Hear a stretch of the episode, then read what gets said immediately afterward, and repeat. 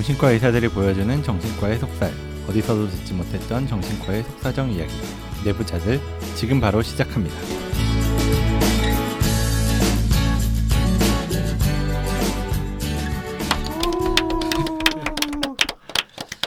안녕하세요. 젊은 정신과 의사들이 하는 솔직하고 은밀하고 자상한 정신건강과 마음 이야기 내부자들입니다. 먼저 소개부터 부탁드릴게요. 네, 안녕하세요. 허규형입니다.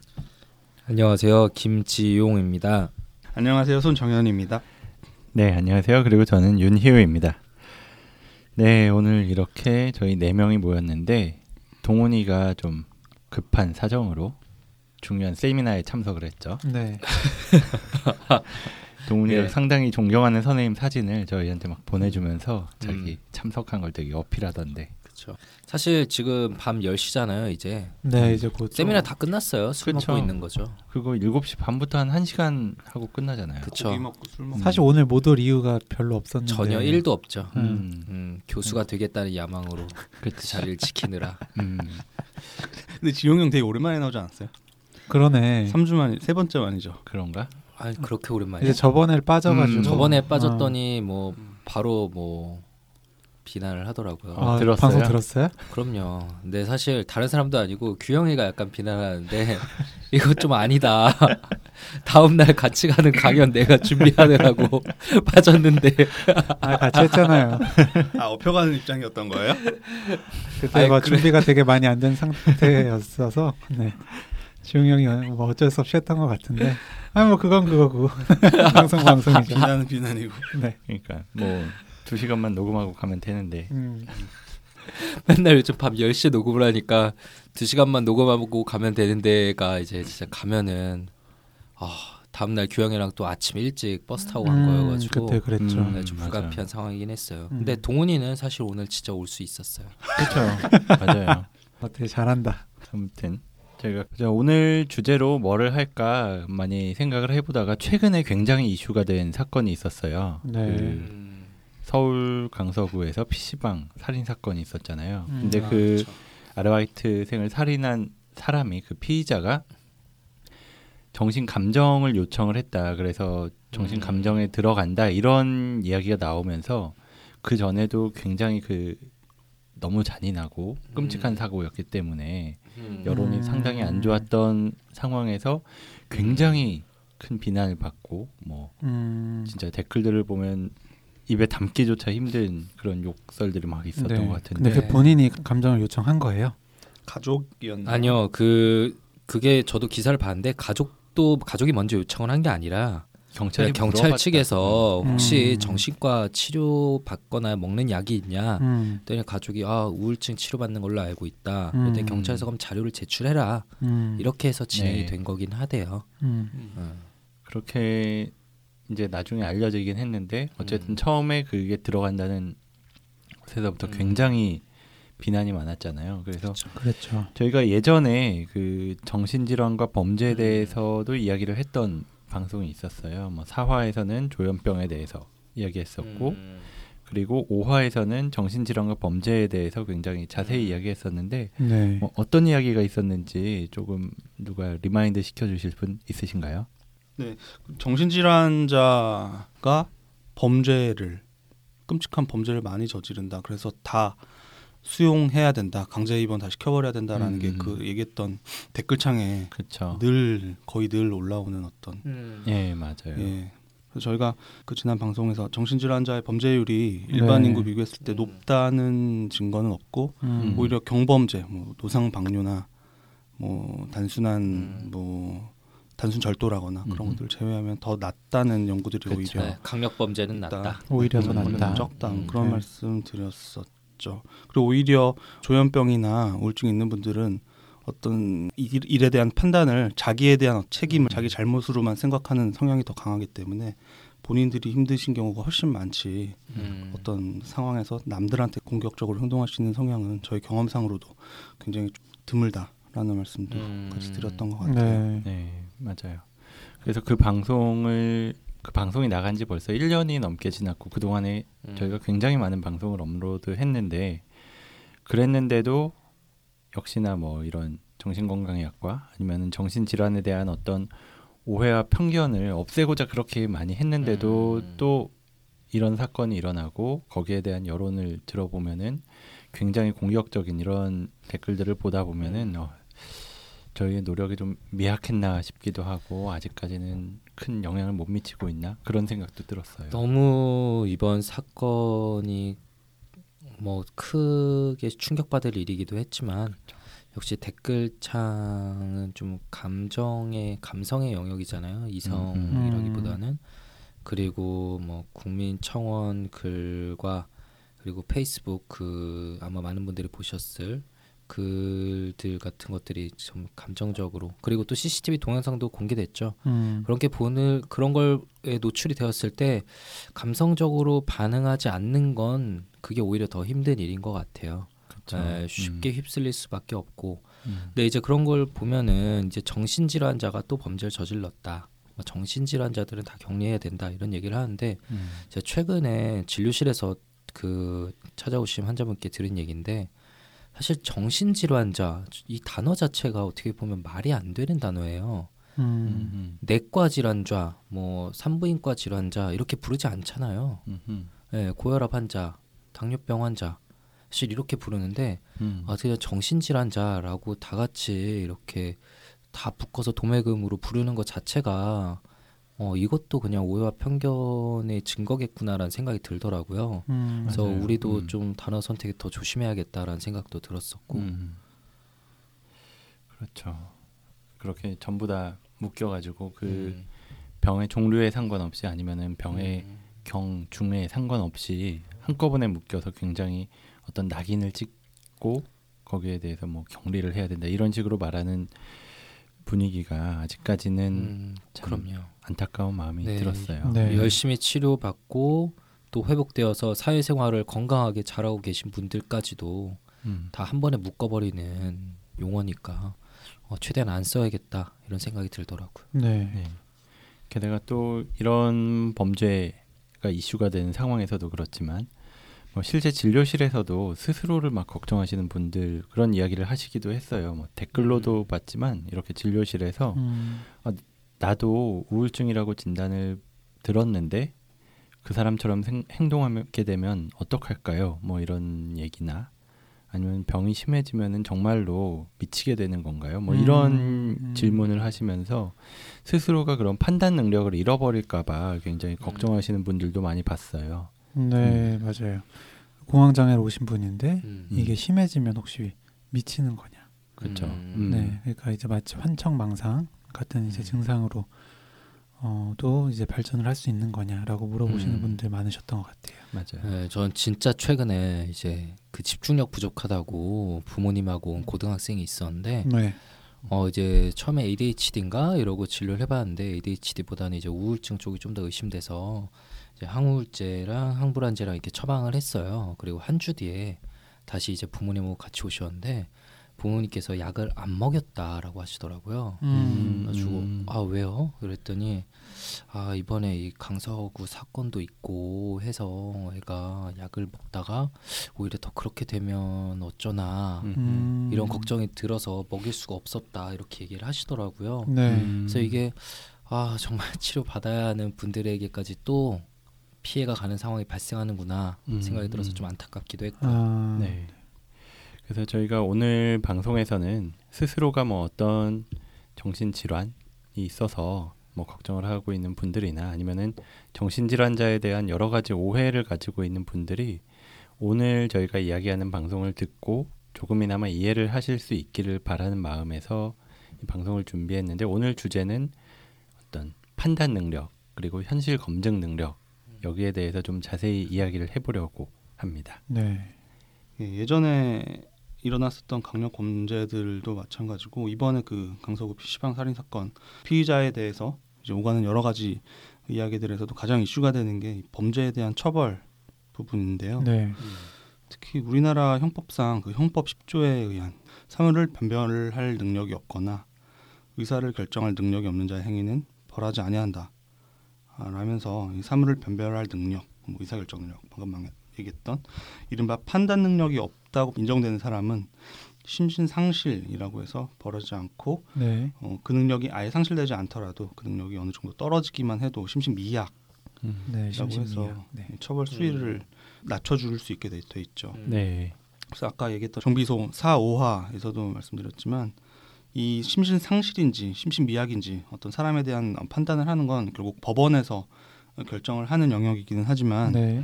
거기에 그 과정에서 참고하는 주, 중요한 자료로서 이 정신과 전문에 의한 정신 감정이라는 절차에서 저희가 의사들이 이렇게 의견을 제출을 하게 되죠. 네. 뭐 심신상실, 심신미약 그냥 이렇게만 얘기하면은 아마 감이 잘 안 오실 것 같은데 음흠. 좀 적절한 예시를 들어주시죠. 이제 관계 사고라는 게 있고 관계 망상이라는 게 있잖아요. 관계 사고라는 건 이제 나와 관계 없는 걸 나와 관계 지어서 생각을 하는 건데요. 길을 가다가 이제 지나가는 사람이 어, 왠지 나를 쳐다보는 것 같았어요. 음흠. 네, 뭐 쳐다볼 수 있죠. 네, 근데 그게 이제 나랑 좀 더 관계를 지어서 생각하는 거예요. 나의 어떤 모습, 나의 외모를 좀 비난하는 것 같은 생각이 들었던 거예요. 네.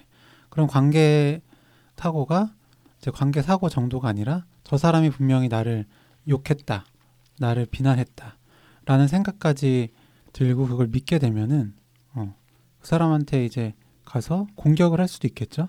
음. 네. 그럴 때는 이게 어, 망상에 의한 행동이고, 음. 음, 그게 이제 그 사람은 어, 어떻게 보면 적절하지 않은 현실과는 맞지 않은 그 사람만의. 어, 머릿속의 생각으로 그 현실을 판단했기 때문에 음. 어, 현실을 검증하는데 문제가 생겼다고 볼수 음흠. 있는 거예요. 그죠? 네. 음. 물론 이제 저희가 그렇게 어, 이분은 그런 관계 망상 때문에 이런 행동을 저질렀을 가능성이 있다라고 이제 정신과 전문 일곱 명이랑 이제 공무원 두 명이 음. 이제 뭐 합의를 해서 올리더라도 음. 법원에서 이걸 심신미약으로 볼지 심신상실로 볼지 혹은 그게 아니라 그냥 뭐 이거는 다른 정상이다. 이유로 그랬다라고 판단을 할지는 모르지만 음. 어쨌든 네 그렇게 심신미약과 심신상실이 이렇게 영향을 줄 수 있다 음. 이해해 보시면 어떨까 싶습니다. 음흠. 음, 네, 역시 설명도 잘하시네요. 네, 결국 이거는 판단 능력의 유무 혹은 판단 능력의 이제 그 정도에 따라서 결국 갈리게 되는 건데 네, 그 때문에 우선 판단 능력이 무엇인지에 대해서 저희가 얘기를 좀 해봐야 될 것 같은데요. 뭐 너무 어떻게 보면 좀 뻔한 말이긴 하지만 판단은 이제 어떤 사람이 결정을 하고 결론을 도출하는 그 과정을 설명하는 단어죠.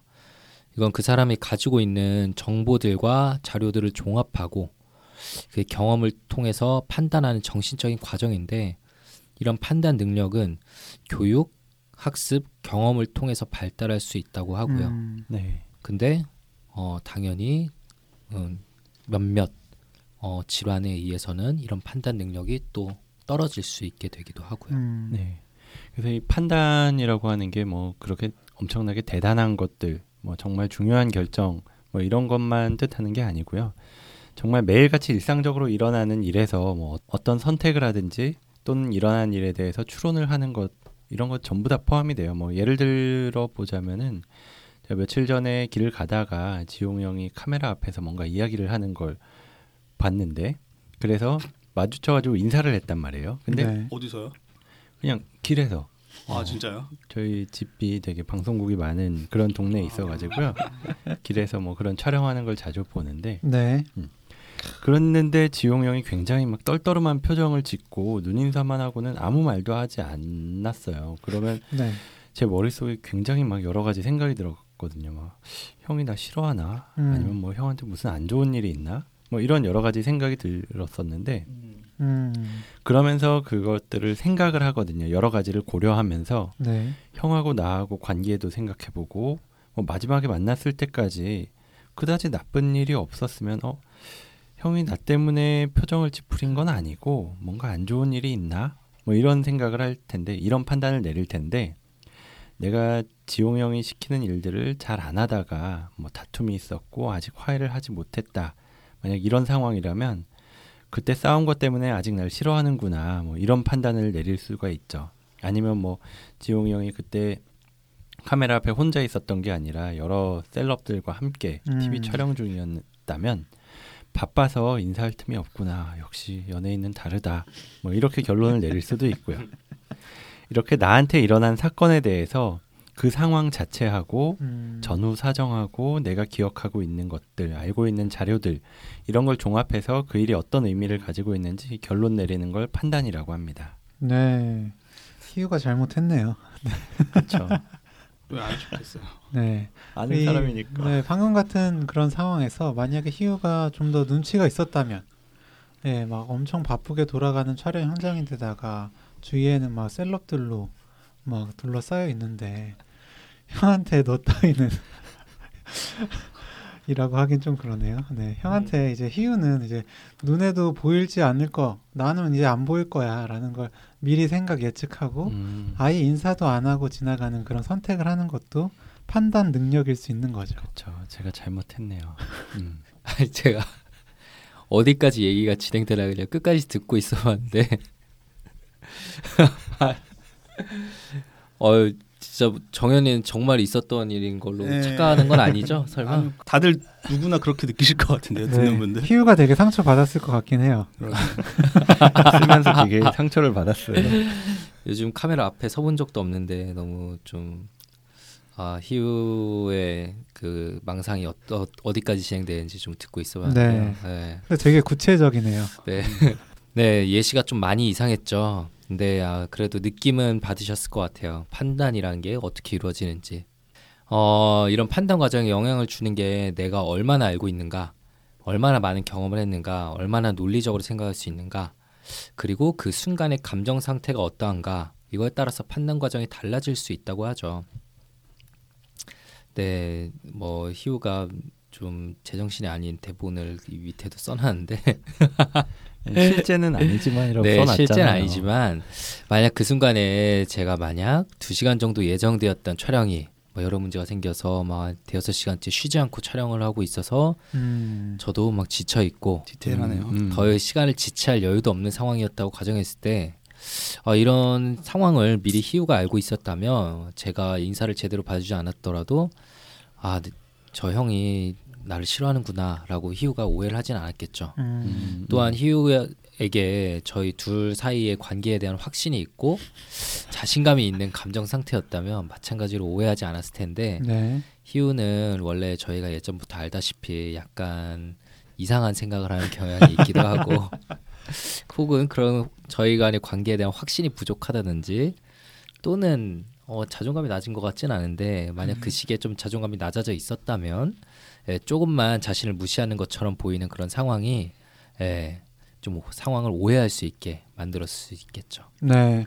그리고 이제 지용이 형이 그렇게 여유가 없는 상황이라는 걸 알고 있다 하더라도 희우가 논리적인 사고가 좀 안 되는 그런 상황이었다면, 네, 뭐 그런 뭐 촬영 delay 같은 정보들을 한꺼번에 고려해서 생각하지 못했을 거예요. 그냥 알고 있어도 그건 그거고 그냥 형이 나를 보고 찌푸렸으니까 그냥 나를 싫어하는 거야.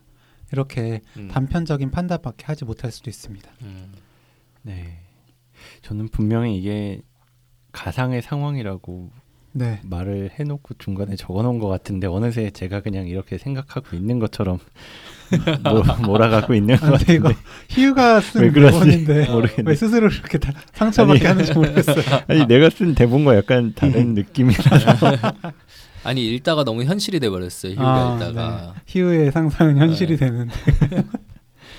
네, 아무튼 지금까지 나온 이 이야기들을 정리해 보자면 그런 어떤 사건에 대해서 판단을 하는데 영향을 주는 게 뭐 얼마나 많이 알고 있는가, 음. 뭐그 정보들은 정확한가, 그리고 그 정보들을 얼마나 논리적으로 구성할 수 있는가 음, 이런 것들이 영향을 준다고 음. 볼수 있어요. 그래서 내가 알고 있는 정보들이 사실과 다른 경우 아니면 논리적으로 생각하지 못하는 어떤 특정한 병리를 가지고 있을 때 음, 그럴 때 현실을 정확히 인지할 수 없을 거고 이런 상태가 얼마나 심하느냐에 따라서 그 사람이 판단 능력을 가지고 있는지 아니면 손상되었는지를 이야기할 수 있을 거고요. 아, 예, 대단히 어려운 얘기입니다. 네. 네. 그 방금 그 개념이 리얼리티 테스팅, 현실 검증 능력이라고 해서 이 정신과 정신의학에서는 굉장히 중요한 개념이죠. 네. 이 mental status ex, examination 저희가 뭐 이렇게 기록을 쓸 때 기본으로 들어가는 음. 정신 상태 평가에 음, 음, 나오는 내용인데 음. 프로이트가 주창한 개념이고요. 제안을 했고 그러니까 이 현실 검증 능력은 어떤 대상이나 실제 세계와 그 자신의 관계를 얼마나 실제 가깝게 그러니까 정확히 바라보는지 네. 음, 그리고 외부 세계와 내가 마음속에 갖고 있는 그 세계에 대한 이미지 마음속 세계는 음. 사실 다르죠 누구나 그렇죠. 네. 근데 그 실제와 내 마음속 세계의 차이를 구분할 수 있는 능력도 음. 포함을 하는 거고요. 그렇죠. 마치 음. 이제 환청과 실제 들리는 소리를 구분하는. 음. 네. 그럼. 저 지용 형의 표정은 분명히 날 싫어하는 것 같아. 음. 라고 느끼는 거 하고 음, 실제로 지용 형이 나를 싫어할 수 있는 여러 가지 가능성들의 그 음, 비교를 할 수 있는지 그렇게 음, 생각을 음. 하시면 될 것 같아요. 네. 그래서 이렇게 마음속으로 느끼고 생각하는 것들과 외부 세계에서 실- 실제로 일어날 수 있는 일들을 구분을 하고 비교하고 대조하면서 맞춰갈 수 있는 능력, 이 현실 검증 능력이고요. 음. 네, 네. 맞습니다. 처음에 그렇게 프로이드 선생님이 얘기를 하신 뒤에 여러 정신의학자들이 현실 검증 능력이라는 개념을 더 다듬어서요.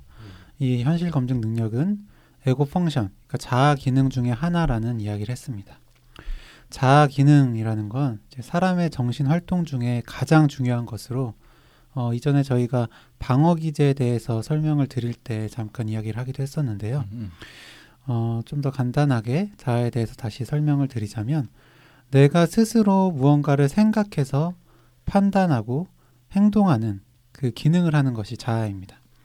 자아는 생물학적으로는 전두엽을 포함한 대뇌 피질 전반에서 일어나는 정신 활동을 말하는데요. 음. 뭐 눈으로 보거나 귀로 듣고 하는 이 감각 기관을 통해서 정보를 받아들이고 또 충동을 조절하고 이제 다른 대상들과의 관계를 형성하고 방어 기제를 작동하는 이런 많은 기능들이 바로 자아의 기능인데 이 기능 중에서도 현실 검증 능력은 정말 중요한 부분을 차지합니다. 네. 이걸 정리하자면 이 현실 검증 능력이라는 건 이 자아의 기능 중 하나다. 네. 그리고 현실을 인지하고 평가하고 적응해 나가는 과정이다. 음, 이런 이야기를 했고요. 그래서 저희가 사람들이 모든 사람이 매일 매 순간 그 경험하는 것들을 항상 검증을 하고 내 마음속에 있는 생각, 음, 내가 혼자서 가지고 있는 생각과 사실을 서로 맞추어 가고 주고받으면서 어떤 판단을 내리는 과정을 현실 검증 능력이라고 하는 거죠. 네. 그래서 이 현실 검증 능력이 정말 중요하다라고 이야기를 하고 있는데 음, 이게 왜 중요한지에 대해서도 좀 이야기를 나눠봐야 될 것 같아요. 네, 사람은 이제 누구나 각자의 생각을 가지고 있는데 이 생각이란 거는 감정에 의해서 굉장히 좌우될 수가 있죠. 네. 뭐 어떤 일을 하는 게 정말 쉽고 어, 잘 내 마음대로 컨트롤된다라고 느낄 수도 있지만 반대로 전혀 내가 이거 조절이 안 되고 아, 상황이 최악으로 가는구나 이렇게 느낄 수도 있죠. 예를 들면 어, 아침에 일어났는데 어, 병원 오픈 시간이에요. 음, 그러면 어, 내 감정이 아, 그거 나중에 편하게 가능할까? 근데 그래도 음. 만약 평온한 상태라면 괜찮아. 어떻게든 빨리 준비해서 나가면 좀 지각은 하겠지만 환자분들에게 사과하고 더 음. 친절하게 진료하면서 뭐 점심 시간 없애고 음, 뭐 이렇게 상황을 좀 handling 해봐야지 라고 음, 생각할 수도 있죠. 근데 그 순간 감정이 너무 불안해지고 걱정이 많은 상황이라면 부정적인 쪽으로 생각이 가게 되죠. 네. 아 음. 망했구나. 음, 음. 예. 그분 안 그래도 예민한 것 같은데 분명히 짜증내거나 화내겠지. 음, 아, 어 이거 보건소 구청 통해서 민원이 들어올 수도 있겠다. 음, 음. 어 전에도 민원 받았었는데 어쩌지? 네, 그렇죠. 어 또 안 좋은 기억을 떠올리게 만들고 어 이런 상황이 생기면 우리 간호사 선생님이 그만둔다 그러면 어쩌지? 어, 음. 어 또 새로 뽑기 되게 힘든데 사람 안 오는데 막 이런 생각을 막 하겠죠. 이런 생각이 음. 막 흘러가면은 점점 더 걱정도 늘어나고 부정적인 생각 걱정에 의해서 마음도 더 불안해지고 어 이렇게 불안한 마음 때문에 더 부정적인 생각이 떠오르고 이런 악순환을 음, 돌게 음. 되고 네. 그러면 아 오늘 그냥 아프다 그러고 안 가야겠다 라는 네, 어딘가로 도망가 버릴지도 모르는 상황이 벌어질 수도 어, 있죠. 네. 어, 네. 괜찮은 선택이다라는 생각을 잠깐 했었어요. 이럴 때 진짜 차라리 교통사고 났으면 이런 생각 하잖아요. 네. 네. 되게 몇 번쯤 떠올려본 생각이 어, 그렇죠. 네. 이렇게 매일같이 일어난 일들에서 현실 검증이 잘 되지가 않는다면 마음의 고통을 음. 더 크게 받고 네. 더큰 판단의 문제가 일어날 수도 있겠죠. 음, 맞아요. 아, 개원하고 난 다음에는 그- 이런 생각을 한 적이 없었는데 학생 때는 이런 생각을 몇 번 했었던 기억이 나요. 뭐 시험 보러 가는 길에 아 교통사고 나면 지난번 시험에 몇 퍼센트까지 아. 점수를 인정해 줄까? 맞아요. 80%면 뭐 어. 예, 아, 유급은 그거면 아니겠지. 뭐. 80%면 감사합니다. 뭐 진짜 그런 온갖 음. 공상을 하면서 학교를 다녔던 그런 기억도 나는데 아무튼 이렇게 이야기한 것들 방금 지용 형이 이야기를 했던 그 과정 있잖아요. 맨 처음에 망했다에서부터 시작을 해서 점점 더 안 좋은 결과가 일어날 것이다라고 생각을 하고 그걸 거의 확신을 하는 거죠. 네. 이렇게 생각이 흘러가는 게 바로 인지 왜곡이라고 하는 건데요.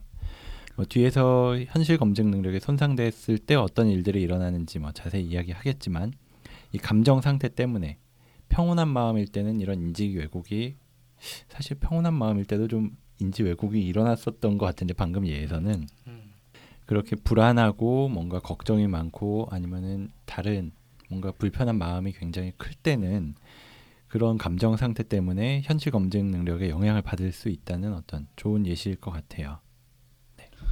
네, 이, 그래서 이 현실 검증 능력이 이 현실, 그러니까 실제하고 내 느낌적인 그 판단을 구분을 할 수 있게 해주고, 그러니까 결국엔 상황을 적절하게 판단할 수 있게 해주고, 우리의 감정이 어, 어떤 상태인지, 그게 내 판단에 어떻게 영향을 미쳤는지 이런 것들을 좀 알 수 있게 하는 역할을 해주죠. 네. 네. 이게 매일매일 어떤 음, 우리가 경험하는 일상의 일들이나 아니면 교육, 훈련을 통해서 더 증진될 수 있다고도 어, 하고요. 음흠. 현실 검증을 도와주는 여러 가지 어떤 생각하는 기법들이 몇 가지 있는데 객관적으로 바라보기, 뭐 생각을 한 후에 실제 행동으로 반응을 하기, 어, 여러 가지 가능한 외부의 관점을 찾아보기, 뭐 이런 것들이 있는데 네. 지금 얘기 들으시면서 그거 다 당연한 거 아니야 하실 텐데 많은 음. 분들이 실제로 잘 못하죠. 왜냐면 감정이 관여가 되면 음. 음. 뭐 저도 못하고 누구 누구도 늘 이렇게 하지는 못하실 텐데 음, 음. 그렇게 하지 못하는 빈도를 좀 줄여주는 어떤 연습이라고 생각을 하시면 될 것 같아요. 그러니까 객관적으로 바라본다는 건 말 그대로 상황을 있을 수 있는 여러 가지 최대한 여러 가지 각도에서 예, 생각을 해보고 또 그다음은 어떤 상황에 대해서 또 즉각적인 판단 지용이 형이 날 어, 비웃었어라고 하고 카톡을 차단한다거나 그렇게 하기보다는 네. 조금 생각해보고 기다린 후에 다시 한번 검증을 해본다거나 그 음. 시간을 갖고 재검증을 하는 거죠. 음. 네. 그리고 그렇게 생각을 해봐도 모르겠을 때 다른 사람들 주위 사람들 그 나머지 멤버들이라거나 뭐 집사람이라거나 그런 사람들한테 내가 이런 일을 겪었는데 어떻게 생각하냐 이런 음. 시각을 물어보고 참고를 하는 이런 여러 가지 과정들이 분명히 현실 검증 능력이 왜곡됐을 때 그걸 검증하고 되찾아주는데 도움이 될 거예요. 네. 네. 방금 이제 성, 현실 검증 능력 설명을 하면서 정현이는 어 이거 너무 쉬운 거 아니야? 당연한 거 아니야라고 했지만 어떤 분들께는 그리고 저한테는 이거 너무 높은 기준이 아닌가 라고 생각이 드실 수도 있어요. 왜냐하면 맞아요. 생각을 하고 반응하기. 음. 네, 이게 현실 검증 능력이라면 네 정말 할 수 있는 사람이 극히 그쵸. 드물 겁니다. 굉장히 즉각적으로 원래 반응이 일어나니까. 네, 일단 확 일단. 화나고 화내고 보잖아요. 보통. 세상의 모든 폭력 사건이 없겠죠. 네, 그쵸. 대부분. 음. 네. 어쨌든 뭐 네, 설명 드리는 거고 네, 이런 훈련이 도움이 될 수 있다라는 음. 말씀에서 드리는 건데 이렇게 생각을 하고 반응하는 건 내가 어떤 상황에 반응을 할 때 얼마나 감정적이었는지를 고려해보고 아 내가 그거 이제 너무 과하게 혹은 너무 약하게 반응한 건 아닌가 하고 질문을 던져보고 실제로 그 상황에서 얼마나 이성 말고 감성적 감정적인 부분이 영향을 줄 수 있는지 생각을 해볼 수 있습니다. 그리고 내가 반응하는 방식이 얼마나 반복되고 있는지 그런 음, 패턴에 음. 대해서도 네. 알아볼 수도 그렇죠. 있고요. 음. 그리고 외부적인 관점을 찾아보는 건 또 어떤 상황이 발생했을 때 주위의 친구들한테 각자의 관점에서는 어떤 생각이 드는지 그렇게 물어보는 그런 방법도 있을 수 있고요. 또그 상황이 어떻게 흘러가는지를 시간을 두고 차근차근 하나씩 네, 관찰을 해보는 그런 방법도 있을 수 있습니다. 이때 기억하셔야 될 것은 이제 항상 그 순간 바로 반응을 해야 할 필요는 없어요. 네. 때에 따라서는 그냥 침묵을 하고 그냥 시간을 갖는 게 도움이 될 수도 있다는 점입니다. 네. 그래서 규영이가 말한 대로 사실 이게 쉬운 게 아니죠. 쉽지 않으니까 저희가 이런 뭐 훈련이나 아니면은 계속 반복해서 연습을 하거나 그런 게 필요하다고 네. 말씀드리는 거죠. 왜냐면 감정에 따라서 아니면 그 상황이 얼마나 막 급하게 결정을 해야 되느냐 뭐 이런 상황들에 따라서 굉장히 이 상황을 객관적으로 바라보거나 뭐 잠깐 시간을 갖거나 이런 게 불가능한 경우가 사실은 그쵸. 많잖아요. 검증할 음. 현실적인 여유, 네. 시간적인 음. 여유가 없을 때도 많죠. 그리고 뭐 아니면 주변 사람한테 물어보고 결정해라 이럴 수도 있지만 굉장히 그걸 물어보기 힘든 경우도 있어요. 뭐 주변에 당장 사람이 없다든지 뭐 친구나 뭐 가족이나 이런 물어볼 사람이 없거나 네. 그 사람들한테 물어보기 좀 너무 창피하거나 막 이런 내용들에 대해서도 좀 물어보기가 좀 음. 어렵고 아니면 이거 물어보면 그 사람이 너무 부담이 될 거다 뭐 이런 생각이 들어서 못 물어볼 수도 있고요. 그래서 이런 여러 가지 이유 때문에 시간을 갖기가 어렵다든지 아니면은 누군가에게 물어보기 어려운 그런 상황이라면은 뒤에서 현실 검증 능력 향상시키는 방법에 대해서 얘기할 때 좀 더 이야기하겠지만 뭐 정신 치료라든지 아니면 심리 상담 같은 게 도움이 될 수도 있을 것 같습니다. 네. 네. 그렇다면 이 현실 검증 능력이 떨어지면 어떻게 되는지에 대해서도 좀 이야기를 해보면 좋을 것 같아요. 네. 구체적으로. 네, 만약에 우리가 그 현실 검증을 하지 못하고 막 스스로의 생각이 옳은지 틀린지를 구분할 수 없으면 굉장히 여러 문제가 생길 텐데요. 뭐 예를 들면 부정적이거나 아니면 문제가 되는 생각에 잠겨가지고 옳지 않은 판단을 내릴 수도 있고 뭐 스스로에 대한 부정적인 생각을 믿을 수도 있고 그런 생각들한테 굉장히 압도되면서 스스로는 판단을 내리지 못하고 다른 사람들이 막 시키는 대로 그대로 행동을 할 수도 있고요. 뭐 앞에서도 잠깐 언급했던 인지 왜곡이라는 게 일어나서 실제 상황과는 굉장히 다른 엉뚱한 결론을 내릴 수도 있잖아요. 뭐좀 전에 지용이 형이 뭐 눈을 떴는데 이미 병원을 오픈해야 될 시간이다. 이 예를 잠깐 들어봤는데 뭐 그 상황에서 뭐 어떤 인지 왜곡 인지 왜곡이 일어났다라고 제가 잠깐 말하긴 했지만 어떤 인지 왜곡들이 일어날 수 있는지 한번 좀 이야기를 해보면 좋을 것 같아요. 어떤 것들이 좀 음. 있을까요? 네. 뭐 만약 이제 그 늦잠 잔 상황에서 이제 저에게 만약 우울증이 있었다고 하면은 우울증이 있을 때 이제 negative cognition이 두드러진다, 인지 왜곡이 있다라는 거 저희가 전에도 여러 번 얘기한 적이 있잖아요. 네. 나 자신의 상태에 대해서 그리고 주변 환경 혹은 주변 사람들과의 관계에 대해서 미래에 대해서 다 부정적인 생각을 하는 경향이 생기죠. 음. 그래서 아, 이 시간에 또 일어났구나. 역시 나는 구제불능이구나. 앞으로도 안 될 거야. 네. 음. 정현이가 방금 뭔가 격하게 반응하는 모션이 나왔는데 맨날 하는 생각이 그리고 아 이렇게 늦잠을 자는데 아이들과 와이프는 이미 어린이집에 출근을 했구나 나를 놓고 갔구나 아무도 나를 돕는 사람이 없구나 음. 이거 일부러 나 뭐 대보라고 이런 건가 이런 식으로 생각이 흘러갈 수도 있고요 네. 음. 또 미래에 대해 부정적으로 생각하면 아 오늘 이렇게 됐으니까 이제 환자분들이 실망을 할 거고 어, 우리 병원에 대한 안 좋은 소문이 퍼질 거고 어, 그렇게 되면은 나는 또 우울해질 거고 그러다 보면은 잠을 못 이루다가 이렇게 또 늦게 일어날 수도 있고 결국은 병원이 망할 거야 라는 식으로 생각을 할 수도 있죠. 네. 네.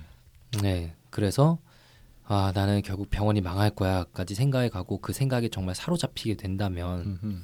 그런 건 이제 망상 수준으로 갈 수도 있는 건데 예전에는 굉장히 심한 정도의 우울증에서만 이런 인지 왜곡이 망상 수준으로 일어난다라고 얘기를 했었죠. 그쵸. 근데 음. DSM이 5판으로 개정되면서 꼭 그렇지만은 않다.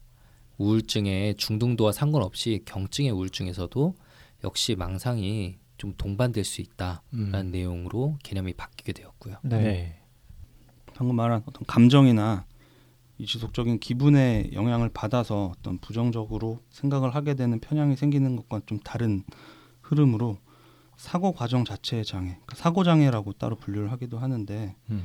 어, 이런 카테고리 이를테면 뭐 편집증적인 사고 과정, 그러니까 피해 망상적인 생각이 강해지다 보면 어떤 감정보다는 이 생각 자체가 왜곡이 어, 되는 방향으로 전개될 수도 있죠. 네. 어, 내가 자꾸 지각을 알람을 못 듣고 지각을 하게 되는데 알람이 왜 안 들리지? 누군가가 알람을 자꾸 끄고 있나? 네. 뭐 이런 식으로 생각을 할 수도 있는 거죠. 어, 그렇죠. 음. 저 정현이 알람 맨날 누가 끝나면서요. 그렇죠. 이런 생각도 그 당연히 이제 실제로 일어난 현실과는 다른 어떤 어, 본인만의 생각이 어떤 내적인 세계에서 왜곡된 채로 전개가 되게 되는 건데 네. 음. 이 현실 검증 능력이 얼마나 손상됐는지에 따라서 그 정도에 따라서 이런 생각들이 거기에 반대되는 여러 가지 또 현실 세계의 증거들을 어, 접하게 되면서 이렇게 교정이 객관적인 교정이 될 수도 있고 반대로 그런 모든 반대되는 증거들 역시도 본인만의 생각에 어, 왜곡된 과정을 거쳐서 그런 어, 망상적인 생각을 더 강화시키는 증거로 음. 활용하게 될 수도 있는 거죠. 네. 네, 맞아요.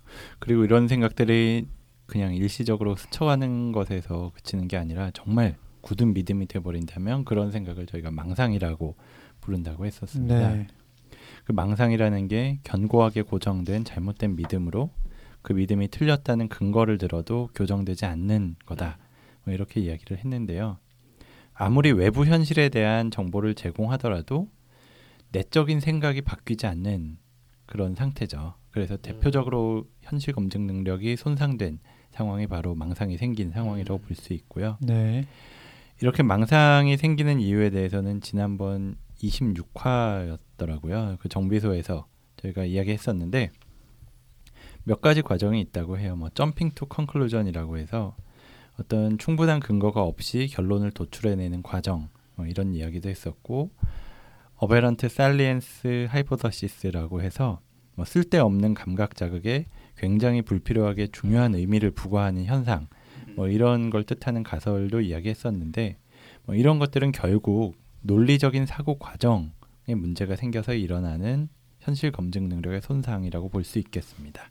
그 알람이랑 지각이랑 해서 좀 설명 좀 해주세요. 음, 그런 알람이 늦게 울려서 뭐 지각을 하는 그 방금 전에 예를 들었던 상황에서도 보면은 뭐 jumping to conclusion을 한다면 알람이 늦게 울려가지고 늦잠을 잤잖아요. 늦잠을 자고 그래서 지각을 하는 것까지는 사실 어떻게 보면은 바꿀 수 없는 사실인데 네. 그게 뭐 이를테면 다른 사고 과정 없이 아 지각을 했네 우리 병원은 망할 거야 뭐 이렇게 전개가 된다든지 음. 아니면은 알람이 꺼졌다는 거는 사실은 사실 뭐 여기 청취자분들도 그럴 거고 저희도 그렇고 그냥 너무 피곤해서 못 듣는다든지 음.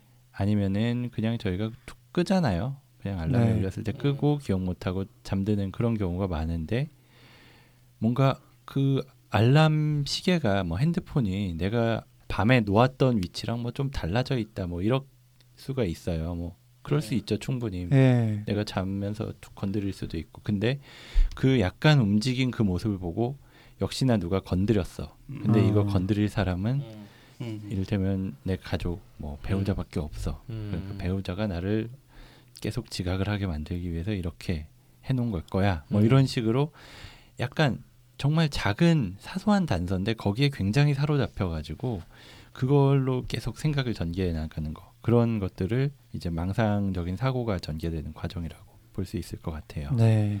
근데 이 생각의 논리성이 음. 그 기억력의 저하 때문에 놀 수가 있는 거잖아요. 그렇죠.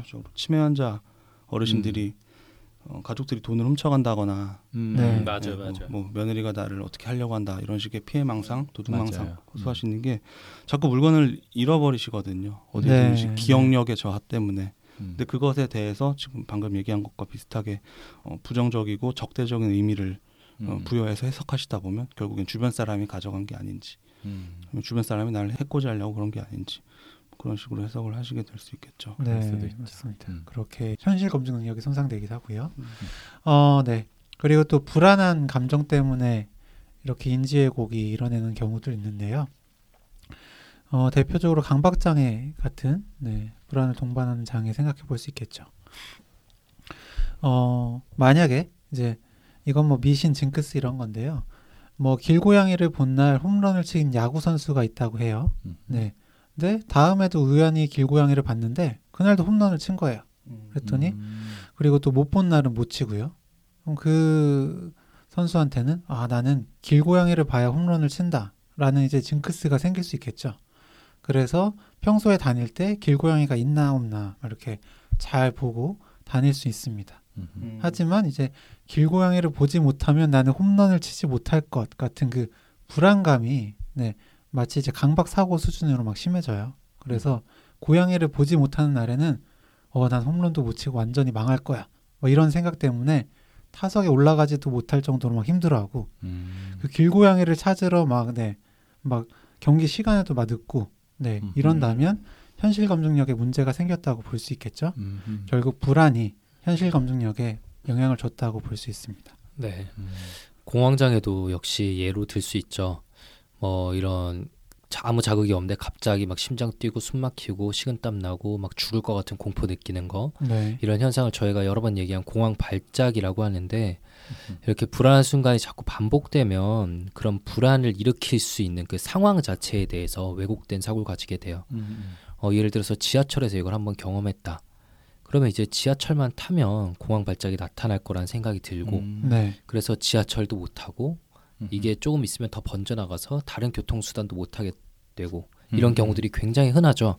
근데 음. 반드시 그게 꼭 결부되는 건 아닌데 이것도 일종의 인지 왜곡이라고 볼 수 있을 거예요. 이걸 성격적인 패턴으로 나타나는 그래서 감정이 어- 격앙되면 그것이 현실 검증력의 왜곡으로 나타나서 그러니까 충동성의 저하와 또 이 동반이 돼서 여러 가지 문제 본인이나 다른 사람들을 위험하게 할 수도 있는 행동까지 이어지는 어, 관계도 비슷한 패턴으로 파탄내리게 되고 그런 그 성격 장애가 있죠. 그 경계성 인격 borderline personality라고 해서 그 정의 자체가 사실 psychosis와 neurosis를 때때로 오가는 것처럼 이상 양상이 관찰된다고 해서 처음에 제안됐던 이 현실 검증력을 때때로 잃게 된다. 음. 주로는 이제 감정이 격앙되는 상황. 네. 음. 조금 더 자세히 들어가면 뭐 거절 받는다거나 버림받는 것처럼 느껴지는 아주 작은 뭐 상대 표정이나 그런 것들에 감정이 극적으로 변화해서 어, 상대의 의중을 굉장히 왜곡해서 해석해서 위험한 행동을 또 하기도 하는 뭐 맞아요. 음. 그게 경계성 인격이죠. 그렇죠. 네. 그럴 때는 정말 어, 순간 현실 검증력을 놓쳤구나라는 음. 생각이 들 음. 정도로 음. 이게 borderline이라는 이름이 이래서 나온 거구나라는 음. 생각이 들 정도죠. psychosis와 neurosis의 그 네, 정신증과 네. 신경증. 네. 네. 네, 맞습니다. 이렇게 몇 가지 흔하게 인지 왜곡이 일어나는 상황에 대해서 이야기를 해봤는데요. 우울이라든지 아니면 불안 같은 그런 감정 조절의 문제 때문에 인지 왜곡이 일어나기도 하고 아니면 논리적인 사고를 하는 과정에 문제가 생겨서 뭐 인지 왜곡이 생기기도 하고 아니면 기억력의 저하 때문에 생길 수도 있다. 이런 이야기들을 했습니다. 다시 말해서 이 현실 검증 능력의 손상이 일어나기도 하는 거죠. 그리고 이런 현상이 어떤 중증의 정신질환에 국한돼서 일어나는 것만은 아니다. 이런 이야기도 했습니다. 네, 뭐 치료법은 이제 원인에 따라서 차이는 있긴 하겠지만 약물 치료가 저는 당연히 제일 중요하다고 생각해요. 음. 뭐 저희가 좀 전에 이야기한 것처럼 왜곡된 생각을 하게 되는 원인이 다양하죠. 뭐 조현병 같은 정말 그냥 현실 검증력이 어- 없어지는 대표적인 음. 질환도 있고 음흠. 우울 그리고 불안 뭐 강박 음. 공황 그리고 경계성 성격 이런 다양한 원인들이 있을 수 있기 때문에 음. 정확한 평가가 당연히 우선이 되어야 될 거고요. 예, 뭐 우울한 기분 때문에 생긴 것 같아 보이면 당연히 항우울제를 그리고 사고 과정 자체에 이상이 생겨서 어, 누가 보더라도 논리적인 사고가 아니고 어, 비이성적인 결론으로 가는 그런 상황이라면 항정신병 약물을 쓸 수 있겠죠. 그리고 아까 얘기한 공황 이런 경우에는 그런 불안 때문에 경우는 항불안제를 처방할 수 있겠고요. 음. 뭐 약물 치료가 가장 기본적이기도 하면서 제일 중요한 거라고 저는 좀 생각을 해요. 네. 그리고 저희가 계속 얘기하는 그 생각의 왜곡과 어떤 편향, 그러니까 인지 왜곡에 초점을 맞춰서 인지행동 치료 (CBT) 치료를 진행을 하게 되는데 그 우울 장애나 공황 장애, 뭐 강박증처럼 이 감정 상태나 기분에 의해서 생각이 이 왜곡돼서 일어나는 여러 가지 질환들에서 어, 연구가 많이 되오기도 했고 실제로 진료 임상 상황에서도 많이 적용이 되고 있고요. 어, 저희가 이게 인지행동 치료를 하다 보면 환자 입장에서는 조금 음, 이렇게 내몰린다고 느껴진다고 하실 정도로 저희가 네. 집요하게 음. 그런 왜곡된 생각들에 대해서 계속 생각해 보시게 하고 검증하시게 하고 음, 음. 그렇게 하게 되는데 실제로 일어났던 사건이나 주변 환경 아니면 예상되는 어떤 불안한 생각들 그런 것들에 대해서 굉장히 자세하게 탐색을 하고 여러 가지 시도들을 통해서 그 생각을 교정을 어, 하는 과정을 진행을 하게 되고요. 네. 네. 그 결국 현실 검증 능력이라는 게 현실을 인지하고 평가하고 적응해 나가는 과정이라고 말씀을 드렸는데 음. 인지행동 치료는 그 인지하고 평가하는 그 부분에 효과적인 치료 방법이라고 생각하시면 될것 네. 같습니다.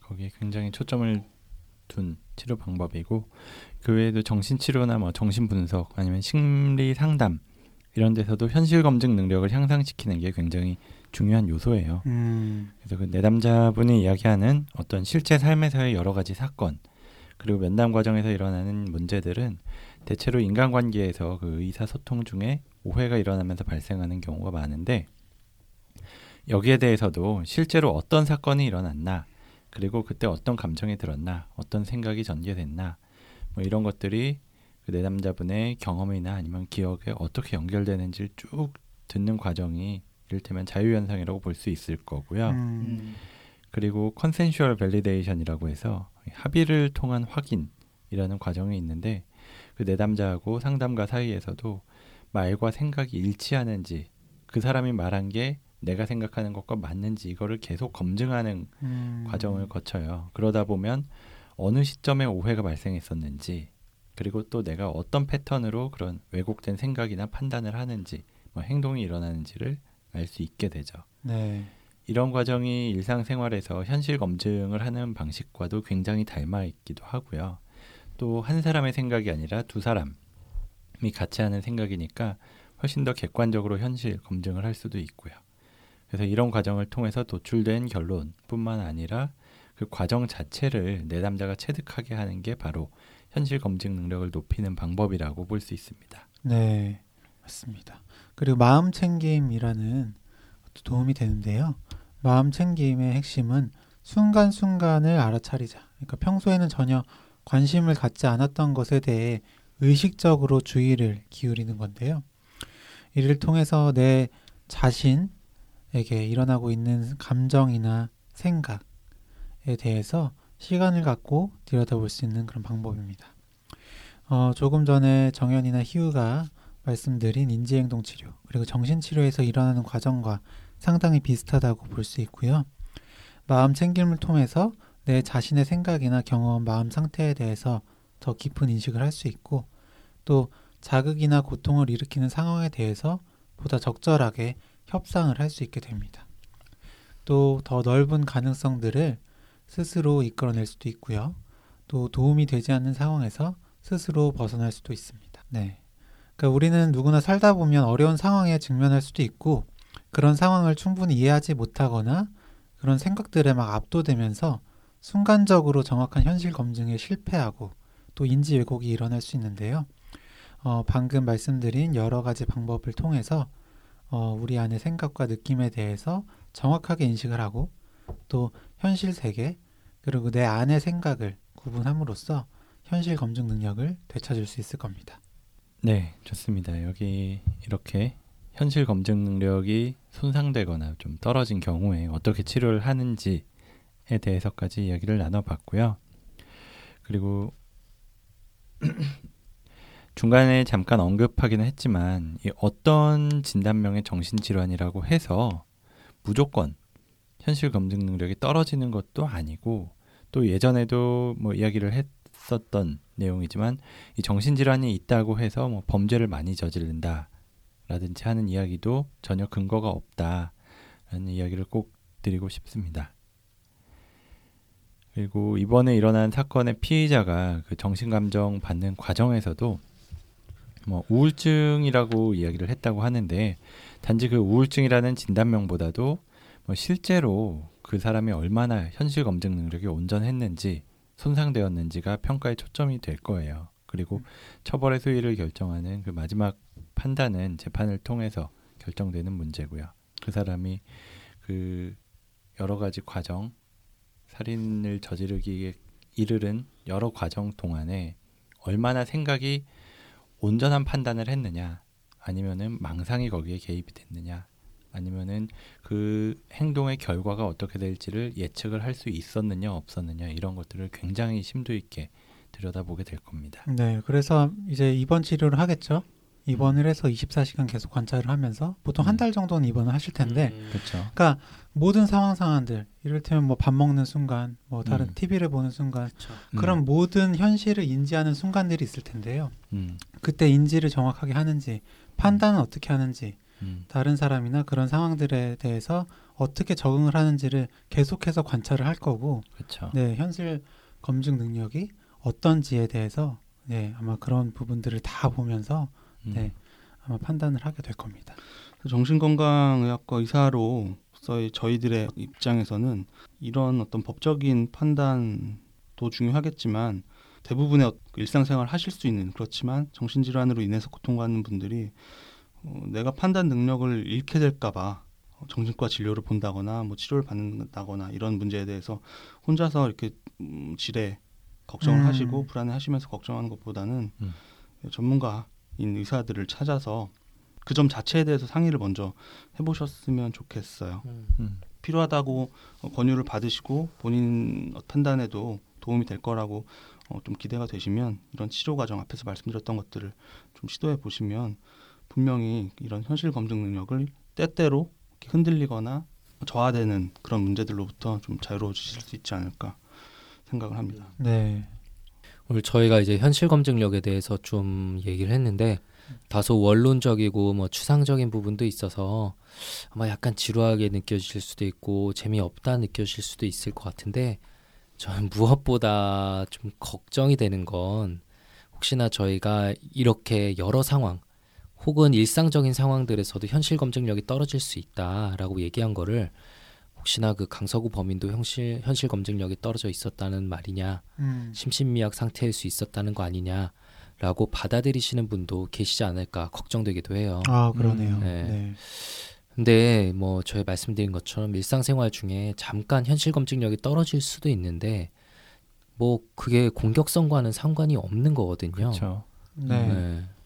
별개죠. 그쵸. 음. 저희끼리도 녹음 전에 잠시 얘기해봤는데 솔직히 그 끔찍한 사건을 일으킨 범인의 뭐 진단이나 심리적 이유에 대해서 정말 모르겠어요. 음. 네, 음. 정말 모르겠고 그 영상 자체가 끔찍해서 저희 멤버 모두 다 모두 다 안 보기도 했고 네, 음, 그렇죠. 네. 네, 정말 모르겠는데 어쨌든 간에 확실한 정신 감정 과정을 통해서 정확한 진단이 나오고 그 범죄에 크게 응당한 벌을 좀 받게 되었으면 합니다. 네. 네. 또이 사건이 우리 사회에 기존에 만연해 있던 정신건강과 정신 아, 또한 이 사건이 우리 사회에 기존에 만연해 있던 정신건강의학과에 대한 편견을 이미 좀 더 악화시킨 것 같아서 너무 마음이 아프긴 한데 이걸로 인해서 더 이상 어, 열심히 치료받고 사회 복귀를 위해서 최선을 다하고 있는 저희 선량한 환자분들에게 피해가 가는 일이 더 이상 없기를 진심으로 바라겠습니다. 네.